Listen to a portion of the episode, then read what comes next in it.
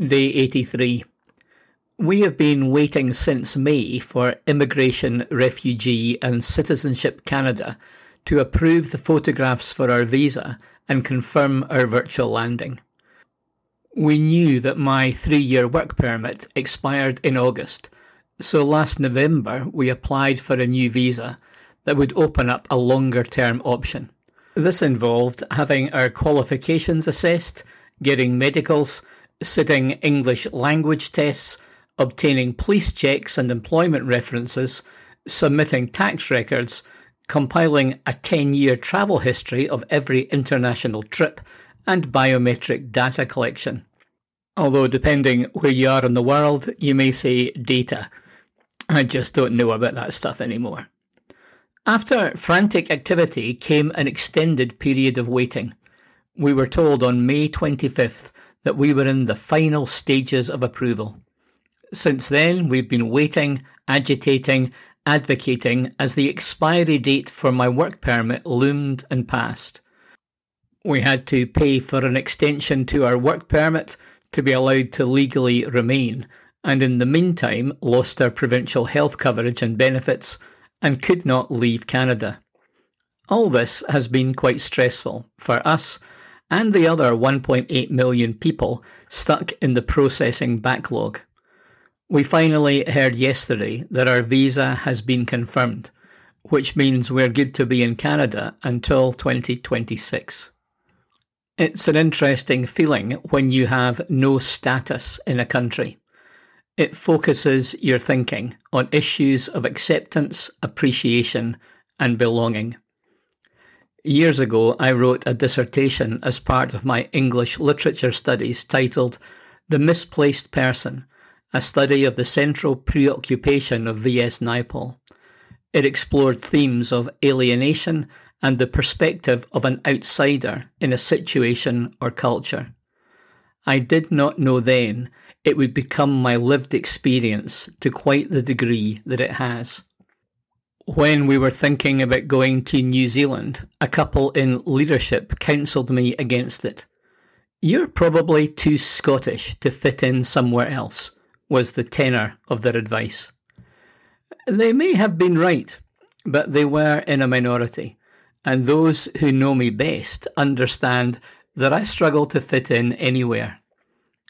Now, living and working in our third continent, I have moments where I feel genuinely lost and disorientated. Last night we went to the Festival Theatre in Niagara on the Lake to watch a play featuring Sherlock Holmes set on the Isle of Skye. Listening to the Scottish accents and admiring the sets I could just as easily have been at the Festival Theatre in Pitlochry or a fringe venue in Edinburgh. I have lost the ability to feel instinctively at home anywhere. I will be driving in a new town or a bit of road and actually have to intentionally try to remember what country I am in. I'm thankful that as well as my Canadian residency, I have citizenship of the UK and New Zealand, which are all great countries to belong to. I am yet more grateful to have another citizenship which is not of an earthly kingdom. Paul, writing to the Ephesians, talks to those who were Gentiles by birth. Remember that at that time you were separate from Christ, excluded from citizenship in Israel and foreigners to the covenants of the promise, without hope and without God in the world. But now, in Christ Jesus, you who once were far away have been brought near by the blood of Christ. Through the grace of God and the cross of Christ, they now access the entitlements of citizenship. They now have what they previously did not have access to God and the privilege of belonging through the promises of God's Word and the hope of the gospel. Paul, in similar vein, writes to the Philippians But our citizenship is in heaven, and we eagerly await a Saviour from there, the Lord Jesus Christ, who, by the power that enables him to bring everything under his control will transform our lowly bodies so that they will be like his glorious body. We do not have to travel to a new country to experience this new citizenship. It is not granted by political will or secured through meeting qualifying criteria. Our new status and belonging is secured by Jesus and granted to us by grace through faith. This will also mean that we begin to lose the ability to feel at home in the world because we have a new perspective through a new identity. The Philippians are reminded immediately before the verse above that we are no longer to regard anyone from a worldly point of view. The flip side of my own sense of misplacement is that I do feel a little at home everywhere. This is also the nature of heavenly citizenship. We have authority given to us to go everywhere from the one who has had all authority given to him. We become all things to all people to live out the good news right in the middle of their lives in a language they can read. The prospect of a new life in a better country motivates many to take risks and make sacrifices. It is much better for everyone to know peace and prosperity and be able to secure health, justice, and happiness for themselves and their children. Millions around the world are waiting for that today.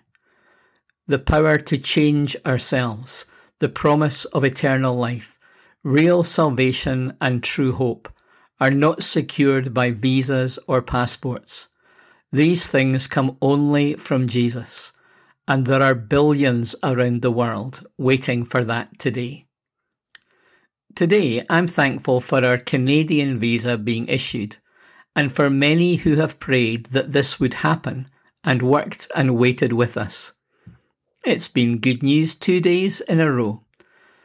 We continue to await the plastic card that will confirm what the certificate says and allow us to fly back into Canada. I'm grateful for the citizenships we hold on earth which give us enormous rights and entitlements, which we do not take for granted. I'm thankful that our citizenship is also in the kingdom of Jesus, which gives us even greater privileges now and the hope of much more in the future. The writer to the Hebrews makes this point very clearly. All these people were still living by faith when they died. They did not receive the things promised. They only saw them and welcomed them from a distance, admitting they were foreigners and strangers on earth. People who say such things show they are looking for a country of their own. If they had been thinking of the country they had left, they would have had opportunity to return. Instead, they were longing for a better country, a heavenly one. Therefore, God is not ashamed to be called their God, for he has prepared a city for them, for them and for us. I am a foreigner and a stranger now, but that does not mean that I do not belong. I have permission to remain, but look for something better to come. I am a citizen of tomorrow.